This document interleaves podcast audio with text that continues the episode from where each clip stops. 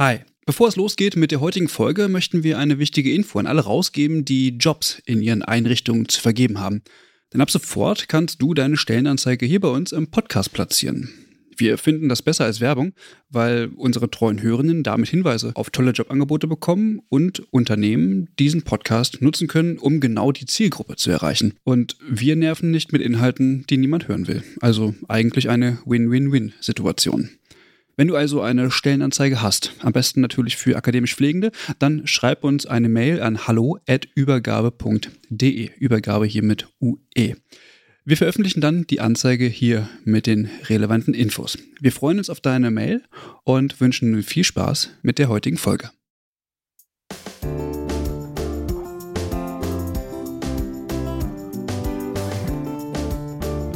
Herzlich willkommen zu einer neuen Folge des Pflegeupdates. Heute zur Folge 48 und das ist eine ganz besondere Folge, denn heute hört ihr nicht nur Lukas Stimme und Max Stimme und meine, sondern auch noch ganz andere Stimmen. Lukas, magst du mal erklären, warum das so ist? Ja, Michelle, hallo. Wir waren äh, in der vergangenen Woche auf dem Junge Pflegekongress in Bochum und haben da für euch ja, das Programm begleitet und Stimmen eingefangen und wollen das jetzt gerne mit euch teilen.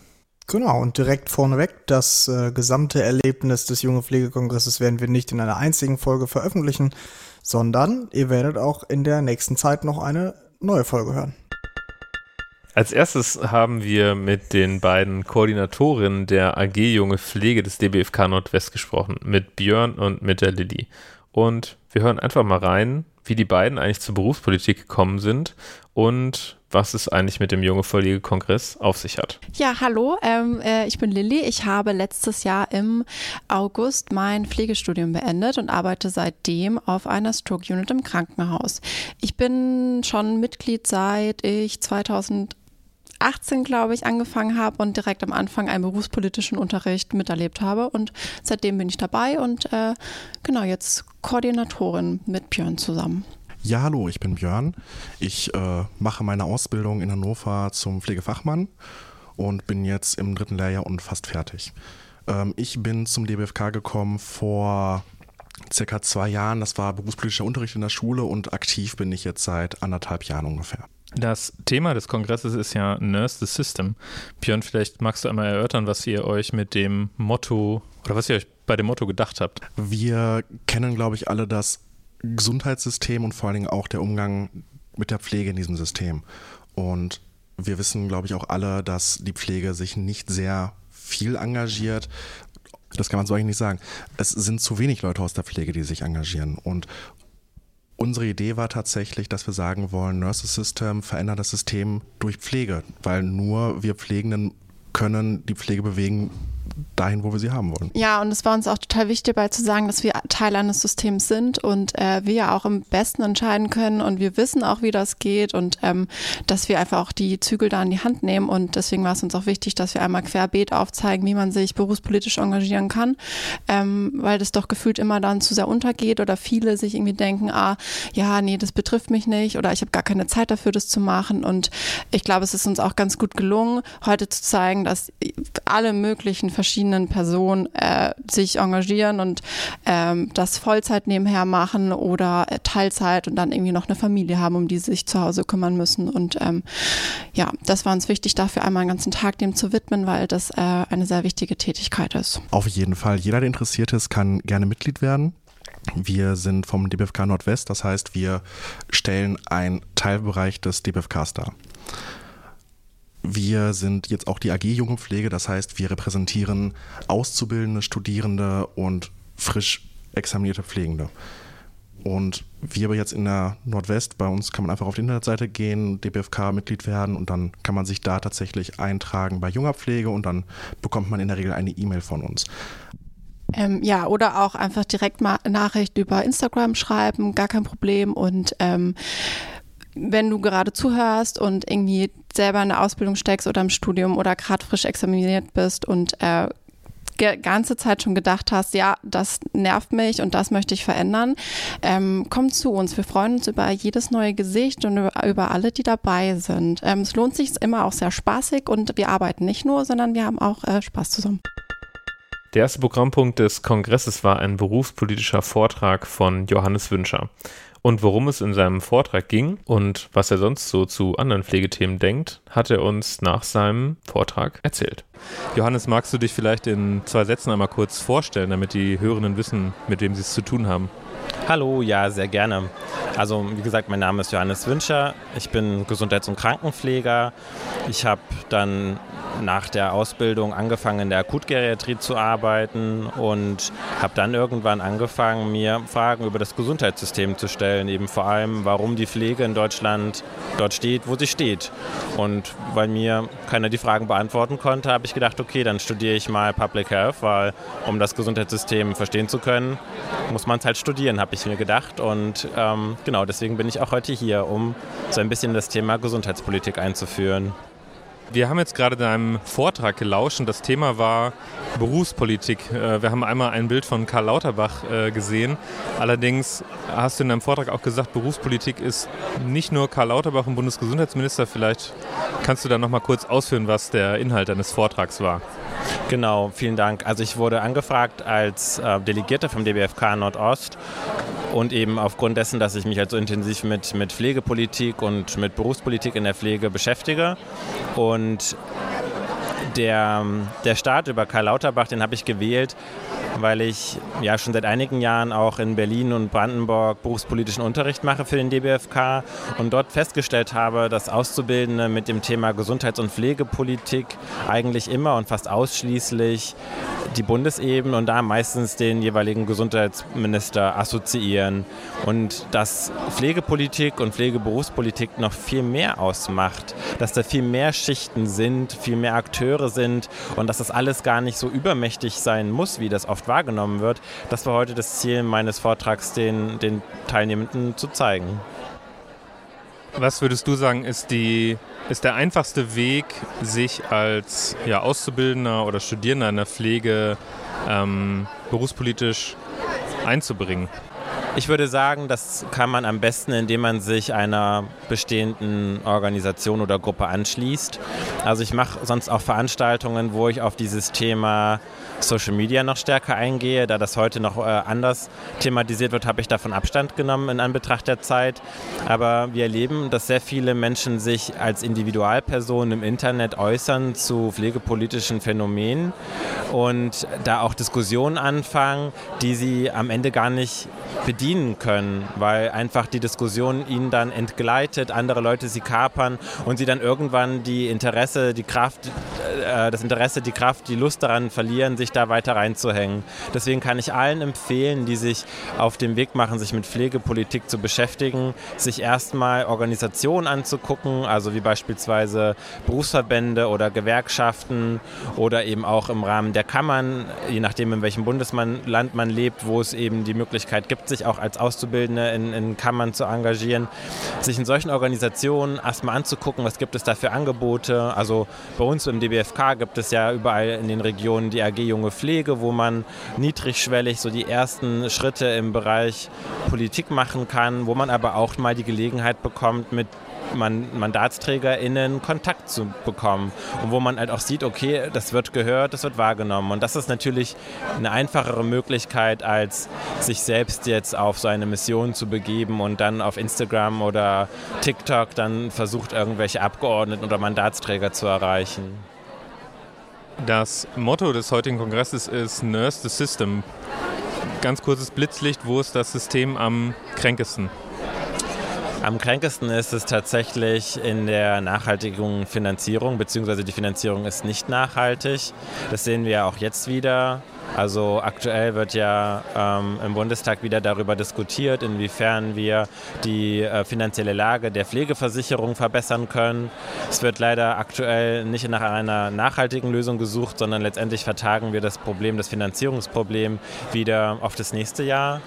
Und letztendlich an der Finanzierung hängt ganz viel anderes noch dran. Also wir sehen ja auch gerade, dass ganz viele ähm, Einrichtungen der Langzeitpflege Insolvenz anmelden müssen, weil sie einfach beispielsweise die Tarifsteigerung oder den Tariflohn für die Mitarbeitenden so nicht refinanziert bekommen. Also man kommt ganz oft auf diesen einen Knotenpunkt, die Finanzierung von Pflege und Gesundheit. Nachdem wir jetzt gerade was zur berufspolitischen Situation gehört haben und Johannes Weg in die Berufspolitik, haben wir auch noch mit Parteipolitikern gesprochen, denn die waren auf einer Podiumsdiskussion eingeladen und haben da über äh, die Pflege diskutiert. Und zwar haben wir mit Kevin Galuscha von Bündnis 90 Die Grünen gesprochen, mit Laura Litius von der FDP, mit Marlene Schönbeck von der CDU und mit Leonie Jabs von der SPD. Die Vertreterin der Linken war leider nicht mehr auf dem Kongress anwesend, hatte noch einen Anschlusstermin. Hört rein, äh, die Interviews kriegt ihr hintereinander weg. Kannst du dich einmal kurz vorstellen und uns einmal erklären, wie du hier heute zu dieser Podiumsdiskussion gekommen bist?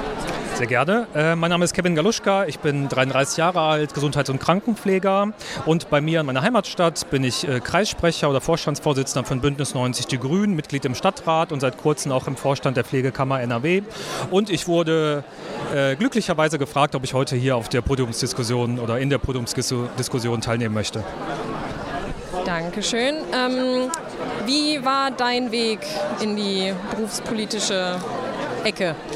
Okay, ich habe damals, bin ich beim Junge Pflegekongress aufgeschlagen, habe nette Menschen kennengelernt und bin dann dem DBFK beigetreten, habe da gemerkt, dass die Arbeit sehr wichtig ist, Berufspolitik wichtig ist, habe dann selber für mich aber gemerkt, dass ich noch einen weiteren, vielleicht auch sogar einen größeren Hebel brauche, um Pflege politisch zu verändern und bin dann den Grünen beigetreten und mittlerweile habe ich da, wie meine Ämter, die ich gerade genannt hatte, inne und versuche die Pflege bei uns in der Partei erstmal sichtbarer zu machen. Äh, wir haben dafür ein Netzwerk gegründet, das heißt Pflegegrün, wo sich politisch äh, engagierte Pflegekräfte in der Partei zusammenschließen und erstmal die Themen, die wir auf Bundes-, aber auch auf den Landesebenen haben, dann auch beratschlagen und dann auch Positionspapiere und so weiter dann schreiben.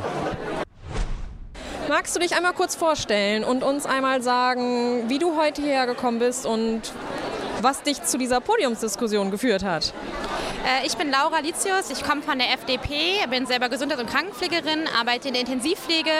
Und wie bin ich heute hergekommen? Also mein erster Pflegekongress, da war ich noch für die AG Junge Pflege hier aktiv vor vier oder fünf Jahren. Und äh, ja, dann wurde ich heute eingeladen, um als junge Politikerin über das Thema Pflege zu sprechen.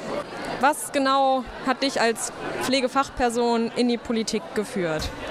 Ich glaube, ähm, der Kongress zeigt das eigentlich schon ganz gut. Wir haben massive Probleme in der Pflege. Ich habe es im ersten Jahr der Ausbildung schon gemerkt, dass kein Ansprechpartner zur Verfügung stand, dass ich in Situationen befördert wurde, wo mir keiner geholfen hat. Und äh, das war schon ein Grund, mich berufspolitisch zu engagieren, zu sagen, hey, äh, also Auszubildende gehören nicht an den Personalschlüssel angerechnet. Wir brauchen Praxisanleitungen, die da Schicht für Auszubildende sind. Und wir brauchen auch ein besseres Ausbildungssystem, um äh, uns besser auf den späteren Beruf und die Herausforderungen, die damit einhergehen, vorzubereiten.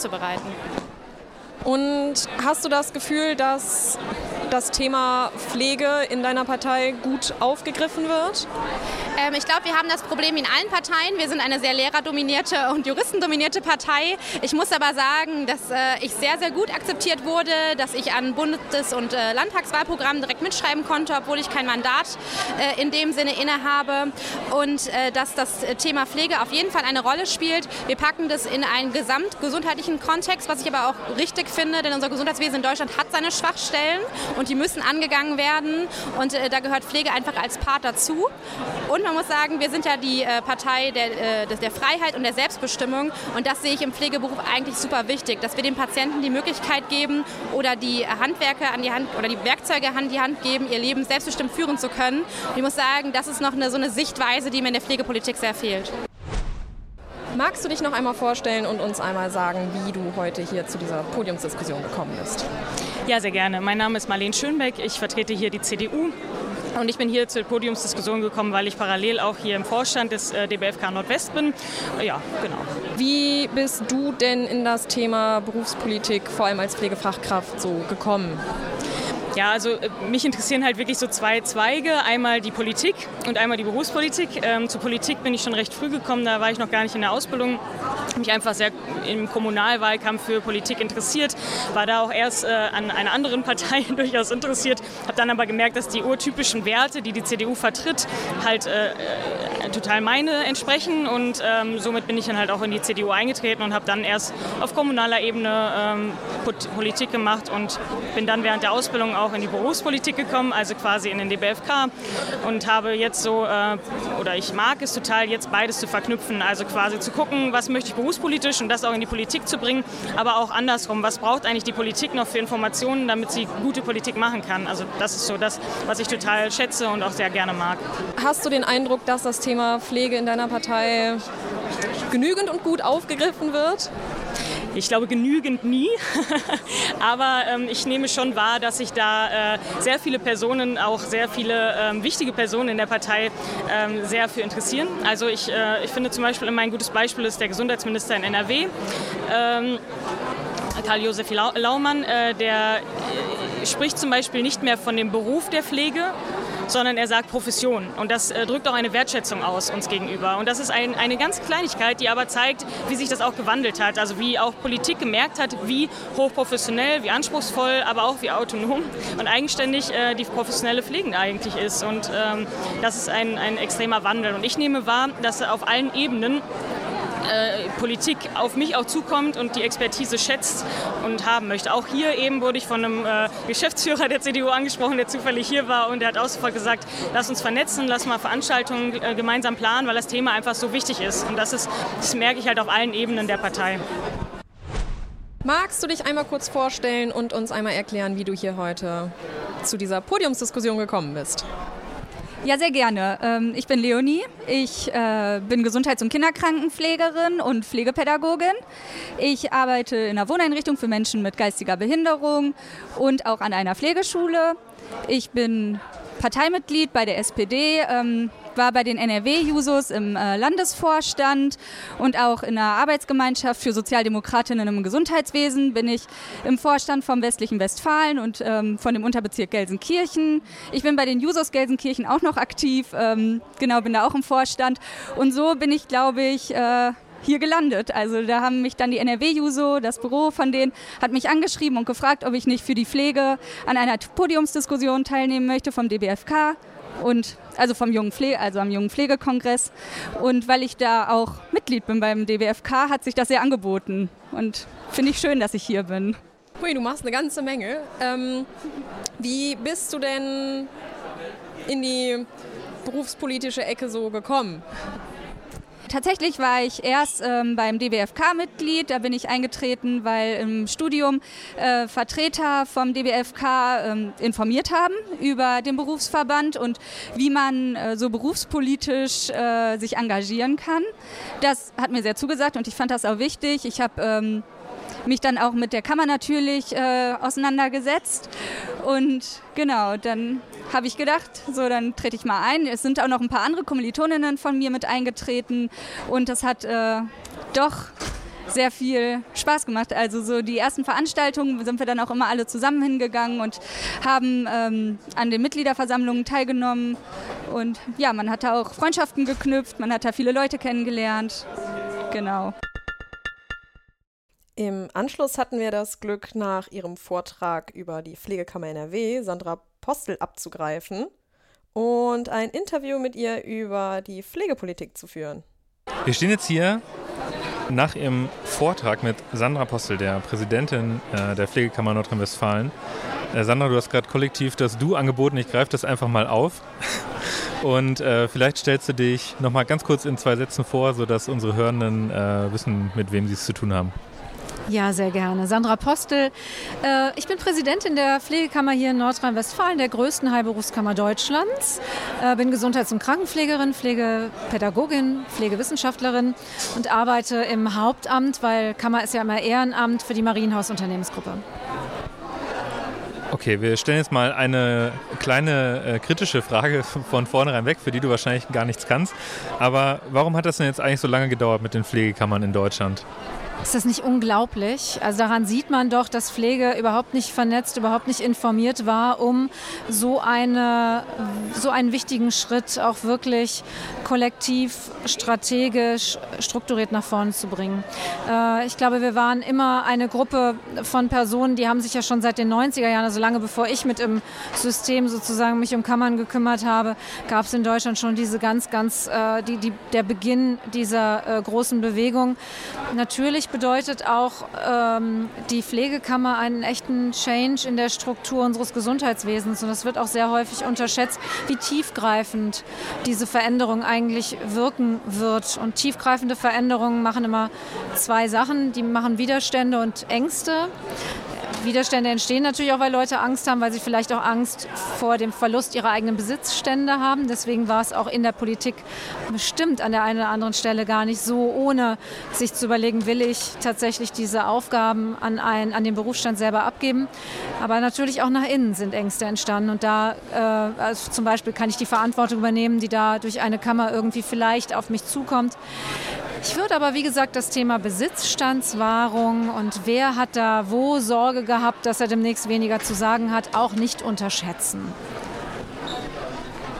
Mit Blick auf die anderen Bundesländer äh, könnte man ja sagen, das trifft erstmal zu. Also wenn man jetzt nach Baden-Württemberg schaut, da ist ja der Kammerprozess oder die Gesetzgebung für eine Pflegekammer. Der Prozess ist ja gerade sozusagen angestoßen.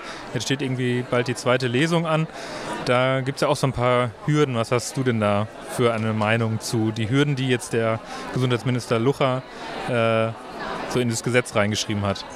Ja, äh, die gibt es. Ich glaube, es beginnt schon damit, in welches Gesetz er was reinschreibt. Also er hat ja ein eigenes Pflegeberufe-Kammergesetz äh, auf den Weg gebracht.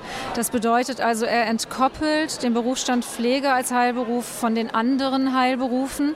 Damit haben wir in Schleswig-Holstein und Niedersachsen die Erfahrung gemacht, dass natürlich ein Einzelgesetz immer leichter abzuschaffen ist als das Kollektivgesetz. Ähm, wir haben deswegen in Nordrhein-Westfalen sehr dafür gekämpft, äh, direkt auch wirklich auf Augenhöhe anzukommen haben. Das ist einfach genau die erste Frage an das Bekenntnis der Politik. Wie, wie wichtig ist euch eigentlich, den Berufsstand Pflege wirklich hier aufzuwerten?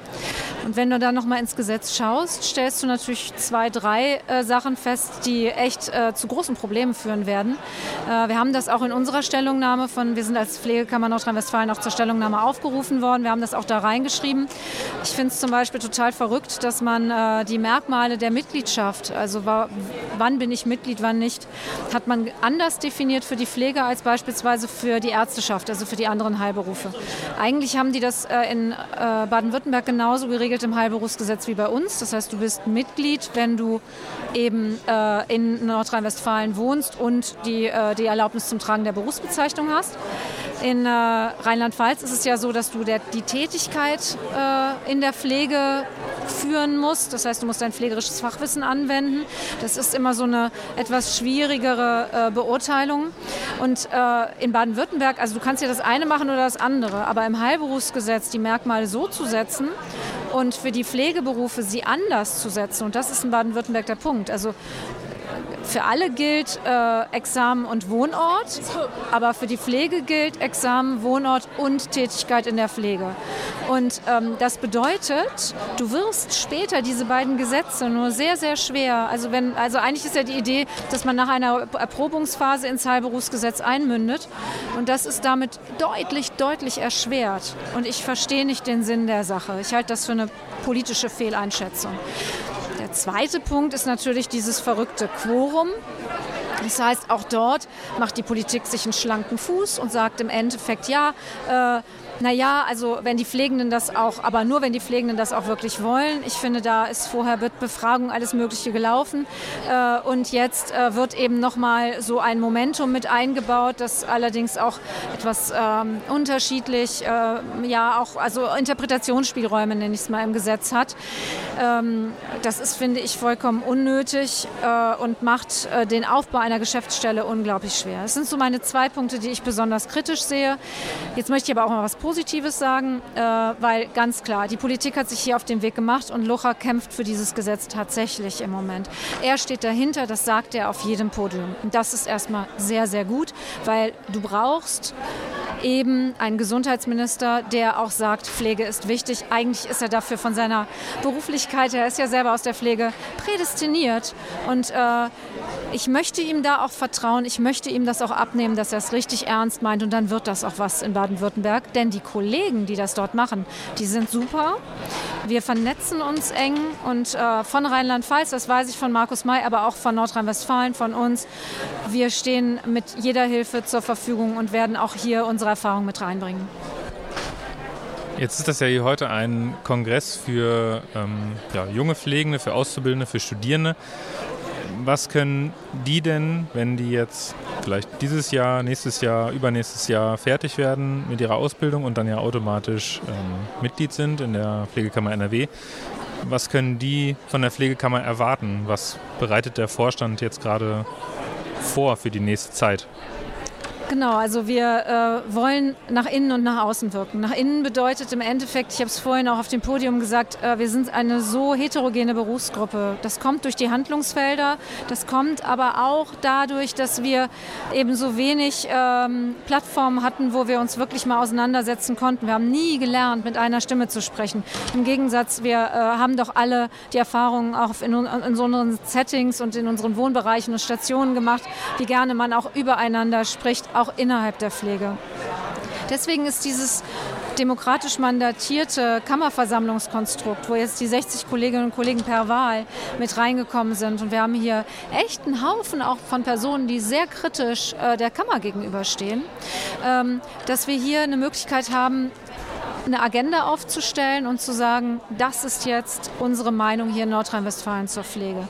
Weil wenn wir die haben, dann können wir auf die wirklich äh, zuhauf im Moment ankommenden Anfragen zu Stellungnahmen, wie wir Pflege sehen, wofür wir in der Pflege stehen, auch überhaupt gerecht werden. Also sprich, gebt uns noch ein bisschen Zeit. Wir sind mitten im Aufbau. Wir haben eine erste äh, strategische Agenda aufgebaut. Wir brauchen aber eine Agenda für jedes Setting und in jedem Punkt gibt es, in jedem Setting gibt es einzelne Punkte, wo man auch relativ relativ schnell und klar sagen kann, Leute, das muss sich ändern.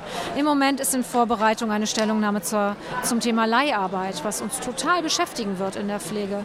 Wir waren jetzt schon im Landtag zum Thema äh, pflegende Angehörige, wie wir auch denken, wo beruflich Pflege aufgestellt sein muss, um diesen größten äh, Pflegedienst Deutschlands, ja, also die, die pflegenden Angehörigen eben auch gut zu unterstützen. Und sonst lassen wir unsere Leute, also diese Menschen, die die Pflege, äh, äh, die, die auch pflegen und Menschen mit Pflegebedarf betreuen in ihren familiären Settings, sonst lassen wir die alleine und das macht uns wieder extrem große Bauchschmerzen. Also hierzu waren wir schon angefragt. Wir haben das Thema Gewalt in der Pflege, äh, womit wir im Landtag sprechen konnten und wir müssen diese Themen jetzt äh, gut und strukturell weiter aufbauen. Ein weiterer Punkt, wo wir jetzt ganz konkret geworden sind, ist zum Thema Kinderkrankenpflege. Ich finde, wir haben hier einen sehr guten, äh, ein sehr gutes erst, erstes Treffen gehabt äh, mit den Fachgesellschaften der, ähm, äh, der Kinderärzte aber auch sagen, also dieses interprofessionelle Zusammenkommen, um dann auch mal in so einem etwas geschützten Rahmen auch mal zu sagen, wo müssen wir dann wirklich enger zusammenarbeiten, weil äh, manchmal äh, stehen wir uns gegenseitig im Weg und eigentlich ist, ich sage es jetzt mal etwas polemisch, der große Feind eigentlich der Kostenträger, der nämlich die Gelder versucht zurückzuhalten. Dass wir an solchen Stellen auch lernen, zusammenzuarbeiten, aber eben auch deutlich machen, zum Beispiel, wo Probleme sind äh, auf den Stationen, das Thema wer trifft die Aufnahmeentscheidung auf einer pädiatrischen Station, wenn äh, ich eigentlich schon die Personaluntergrenze gerissen habe, aber der Arzt hört mir nicht zu und nimmt trotzdem ein Kind auf. Vielleicht aus monetären, sehr häufig sicherlich aus ethischen und versorgungssichernden äh, äh, Aspekten, aber manchmal eben auch aus ganz anderen Gründen und dass wir hier Transparenz schaffen, dass wir ähm, zusammen Leitlinien entwickeln, wo wir sagen, hier arbeiten wir enger zusammen. Da wird es so ganz, ganz konkret. Äh, und äh, du siehst, die Themen gehen uns nicht aus. Ja, das kann ich mir sehr gut vorstellen, ja. Das äh, ja, ist einfach auch immer, es gibt, dadurch, dass Pflege ja so vielfältig ist, hat man ja auch einfach, man kann sich eigentlich mit allem beschäftigen und weiß wahrscheinlich gar nicht, wo man irgendwie anfangen soll, könnte ich mir vorstellen. Absolut. Und die Anfragen kommen von allen Seiten aktuell. Das heißt, wir müssen auch sauber abschichten und wir müssen auch Prioritäten setzen. Und unsere erste Priorität muss aktuell sein, diese, diese Kammer wirklich so klar und sauber aufzubauen, dass sie äh, in den nächsten 10, 20 Jahren eben richtig intensiv an den Themen arbeiten kann und nicht, wir können nicht auf alles springen und nachher mit dem Hintern umschmeißen, was wir gerade aufgebaut haben, weil wir uns dem nächsten Thema zuwenden. Äh, wir brauchen saubere Kommunikationsstrategien, wir brauchen aber auch ein gutes Partizipationssystem, dass unsere Kolleginnen und Kollegen wissen, wo sie uns erreichen können, wie wir gemeinsam Themen nach vorne bringen können, weil äh, keiner von uns hat die Expertise für die komplette Pflegeverbesserung in Deutschland, ja, sondern es muss doch genau darum gehen, unsere Experten richtig an die richtigen Stellen zu setzen. Und wir sitzen dort noch nicht. Wir sind immer noch, also manchmal hat man ja so das Gefühl, was weiß ich, Gewerkschaft und Berufsverbände und Kammern, die äh, kämpfen jetzt darum, wer hat das Wichtige zu sagen. Ist aber Schwachsinn. Wir müssen mit ganz vielen Stimmen sprechen und in die richtige Richtung uns bewegen und uns dafür gut abstimmen. Und eine letzte Frage vielleicht noch. Was gibst du den jungen Pflegenden hier auf dem Kongress heute mit auf den Weg? bitte, bitte seid kritisch, bleibt kritisch, bleibt unbequem, sucht euch aber auch Verbündete. Ich hatte gestern äh, eine total schöne Veranstaltung mit Schülerinnen, also mit Auszubildenden äh, aus der Pflege hier in Duisburg. Und da war eine Kollegin, die hat mich sehr beeindruckt. Die hat ganz klar gesagt, irgendwie, ach, äh, ich will mich auch streiten. Und da habe ich gesagt, mit wem denn? Dann hat sie gesagt, mit jedem. Und dann habe ich gesagt, dann Tipp einer alten Frau, äh, such dir die aus, mit denen du streiten möchtest und such dir die aus, mit denen du zusammen gegen die anderen auch streiten möchtest. Du brauchst Verbündete in, in der Pflegepolitik, weil äh, es wird uns niemand was schenken. Und äh, leider erleben das die Kolleginnen, die jungen Kollegen auch vor Ort. Und da müssen wir sie einfach unterstützen und sagen, ja, wir wären eure Verbündeten. Wenn ihr denn wollt, dann sind wir da für euch. Auf dem Kongress gab es aber nicht nur Vorträge, sondern es gab auch eine große Ausstellungsfläche, wo verschiedene Arbeitgeberinnen und Arbeitgeber ja ihre Unternehmen vorgestellt haben, sowie Hochschulen und Weiterbildungsstätten. Die jungen Pflegenden konnten sich hier an den Ständen informieren und ja, spannende Dinge für ihren späteren Berufsalltag lernen. So haben wir beispielsweise mit Ann-Christine von der Alexianer Gesellschaft aus Münster über ihre Arbeit als Praxisanleiterin und die generalistische Pflegeausbildung gesprochen. Wir stehen hier ähm, an dem Stand der Alexianer Gesellschaft aus Münster, beziehungsweise Clemens Hospital Raphaelsklinik aus Münster. Ähm, und ich stehe hier mit Ann-Christine. Hallo Ann-Christine, kannst du kurz erzählen, wer du bist und was du machst? Hallo, ja, ich bin Ann-Christine, ich komme aus Münster. Ich bin 35 Jahre alt und habe 2008 meine Pflegeausbildung in der Raphaelsklinik Münster gemacht und bin seit 2011 auf der Palliativstation der Raphaelsklinik tätig, ähm, die auch 2011 dort gestartet ist. Mittlerweile arbeite ich auch als Praxisanleiterin und bin auch die stellvertretende Stationsleitung. Okay, jetzt sind ja hier heute auf dem Junge Pflegekongress ähm, sehr viele Auszubildende unterwegs und so wie wir das jetzt wahrgenommen haben, auch sehr viele Auszubildende der ja, generalistischen Pflegeausbildung. Deine Erfahrung als Praxisanleiterin, wie kommt die Generalistik in der Praxis an? Ähm, von der, aus der Sicht der Auszubildenden ist es zwiegespalten. Es gibt Auszubildende, die extra auf die Generalistik gewartet haben, weil sie gesagt haben, äh, das Konstrukt finden sie super, das möchte ich gerne machen. Äh, die Umsetzung allerdings ist es, ähm, habe ich jetzt häufig gehört, dass es leider da noch an einigen Ecken und Enden hapert, aber das scheint ja auch ganz normal zu sein für so ein System, was jetzt gerade ja erst entwickelt worden ist oder aufgekommen ist.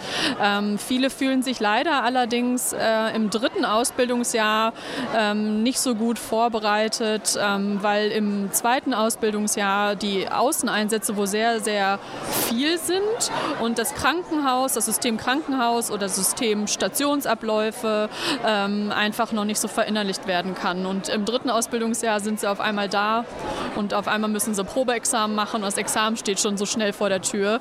Das habe ich jetzt leider sehr häufig gehört.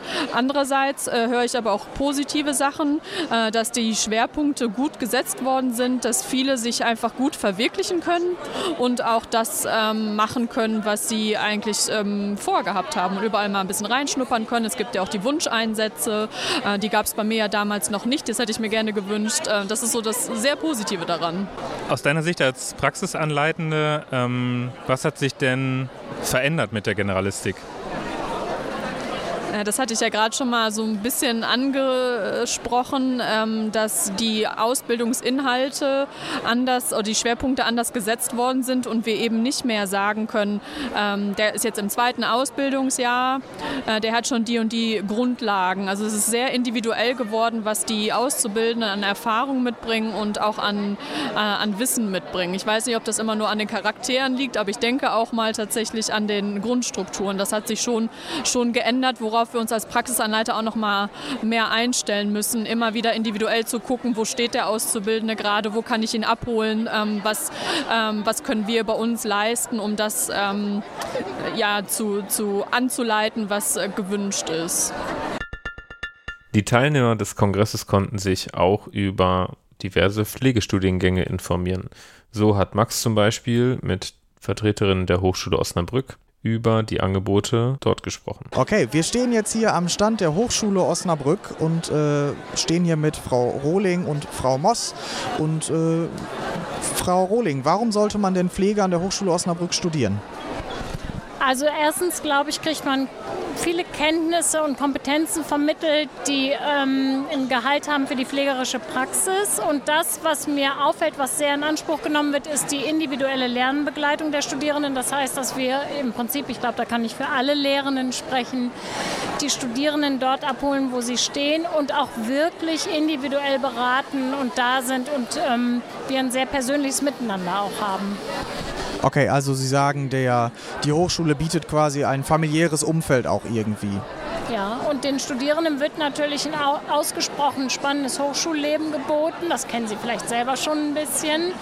Die Studierenden bekommen erste Einblicke auch in die Gremienarbeit und es steht ihnen eine relativ gut sortierte Bibliothek zur Verfügung. Finde ich auch nicht ganz unwesentlich tatsächlich. Und was genau macht jetzt die Hochschule Osnabrück besonders? Also spielt sie eine besondere Rolle schon in der Akademisierung der Pflege? Ich glaube, sie ist überregional bekannt mittlerweile, alleine durch das DNKP, das Deutsche Netzwerk für Qualitätsentwicklung in der Pflege und die Expertenstandards, Expertinnenstandards. Ähm, und ich glaube, wir sind so bundesweit ganz gut vernetzt auch mit anderen Hochschulen und anderen Universitäten und auch die Dozierenden untereinander tatsächlich. Bietet die Hochschule Osnabrück denn äh, nur Bachelorstudiengänge an oder gibt es auch Masterstudiengänge? Also wir bieten den Masterstudiengang HELP an. Das ist der Studiengang, in dem die Therapieberufe interdisziplinär miteinander studieren, also Pflege, Physiotherapie, die Hebammen, Logotherapeuten, Ergotherapeuten. Ähm, das ist ein Studiengang, der sehr auf die Versorgungsstrukturen schaut, aber auch auf forschungsbasierte Themen und einfach einen Beitrag dazu leisten soll, hinterher in der Gesundheitsversorgung ähm, ja, wirken zu können tatsächlich. Und im Bachelor sind es, glaube ich, zwei oder drei verschiedene Studiengänge. Was, äh, was bietet die Hochschule da an? Haben wir den Studiengang Pflegewissenschaft. Pflegewissenschaft, Pflegemanagement und dann haben wir noch Pflegedual, wenn man so will. Was die Hochschule auszeichnet, finde ich, das sind unsere Absolventen anschließend. Die bleiben einfach total gut in Kontakt und das ist für uns einfach eine super Werbung. Ja, das kann ich mir vorstellen. Ähm, wie jetzt ist ja im Moment, ich meine, die Hochschule bietet ja jetzt schon duale Studiengänge an, aber auch bei den primär qualifizierenden Studiengängen ist ja ein bisschen Bewegung in dem Bereich Vergütung für Pflegestudierenden. Sehen Sie da eine Chance für die Pflege? Also ist das, ist das was, was, die, was, was gut ist für die Pflege oder würden Sie sich was anderes wünschen? Wenn Sie mich unter vier Augen fragen, würde ich mir tatsächlich primär qualifizierende Studiengänge wünschen. Ich sehe das aber im Moment als Riesenproblem an, weil ähm, wir eine zu große Berufsgruppe sind, beziehungsweise zu viele People brauchen, die wir wahrscheinlich nicht primär qualifizierend ausgebildet bekommen. Und das ist eine politische Frage. Das muss gewollt und finanziert werden. Aber wünschen würde ich es mir. Und die sollten dann auch vergütet werden wie die Auszubildenden? Auf jeden Fall. Ja. Auf jeden Fall. Da so ein Studium natürlich auch häufig mit äh, einer Stellenreduktion und daher mit finanziellen Einbußen verbunden sein kann, haben wir uns auch mit der äh, Stipendienstiftung Stiftung für Begabtenförderung in der beruflichen Bildung, kurz SBB, unterhalten und über deren Stipendienmöglichkeiten. Besonders äh, im Fokus stand das Weiterbildungsstipendium. Wir stehen jetzt hier am Stand der SBB mit Nicole Göbel. Nicole, Erklär doch mal ganz kurz, was das SBB ist und was denn dieses Weiterbildungsstipendium, was hier groß auf eurem Aufsteller steht, was das eigentlich ist und was das mit Pflegenden zu tun hat. Ähm, die SBB ist die Stiftung Begabtenförderung berufliche Bildung und die koordiniert im Auftrag des Bundesbildungsministeriums oder des Bundesministeriums für Bildung und Forschung ähm, zwei Stipendienprogramme, eben das Weiterbildungsstipendium und das Aufstiegsstipendium für Fachkräfte oder engagierte Fachkräfte mit beruflicher Ausbildung. Und das Weiterbildungsstipendium speziell richtet sich an Berufseinsteiger und Berufseinsteigerinnen direkt nach der Ausbildung. Ähm, die sich dann mit dem Ausbildungsabschluss bewerben können, um mit dem Weiterbildungsstipendium Weiterbildung zu finanzieren. Okay, also zusammengefasst, ich mache eine Ausbildung und überlege mir zum Beispiel, ich möchte noch studieren oder ich möchte noch äh, ja, eine Weiterbildung machen, Praxisanleiter zum Beispiel. Ähm, und dann könnte ich mich als, Aus oder als Pflegekraft an euch wenden, richtig? Genau, also man muss die Ausbildung entweder besonders gut abgeschlossen haben mit 1,9 oder besser oder ähm, die Fachschule kann einen vorschlagen für das Stipendium.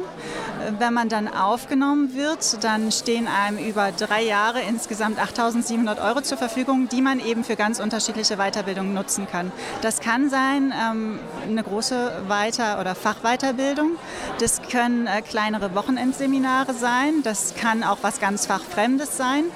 Ähm, das kann auch ein berufsbegleitendes Studium sein, wenn es auf der Ausbildung aufbaut oder sich in dem Themenbereich der Ausbildung bewegt. Genau. Wenn ich jetzt eine besonders gute Ausbildung gemacht habe, wie komme ich dann an so ein Stipendium? Wo muss ich mich da melden? Ähm, man meldet sich bei der äh, SBB, Stiftung Begabtenförderung berufliche Bildung. Da gibt es äh, eine Bewerber-Hotline, da ruft man an. Ähm, dann werden einem die Bewerbungsunterlagen zugeschickt für das Weiterbildungsstipendium. Ähm, die Unterlagen füllt man aus, liegt die entsprechenden Nachweise bei und ist damit im Bewerberpool. Und äh, die Bewerbungsfrist ist jedes Jahr der 15. Februar und bis zum 1. April erhält man dann den Bescheid, ob man angenommen wurde oder nicht. Also für diejenigen, die jetzt in der Ausbildung sind und dieses Jahr fertig werden, die können sich überlegen, ob sie vielleicht noch ja, auf ihre Ausbildung etwas draufsetzen wollen und könnten sich dann im Laufe des Jahres bei euch melden. Ist das korrekt? Genau, also wenn man jetzt dieses Jahr die Ausbildung abschließt ähm, und noch unter 24 oder bis 24 Jahre alt ist, äh, wobei in den Gesundheitsfachberufen ist ein Spezialfall, da können noch mal zwei Jahre Fachschule angerechnet werden.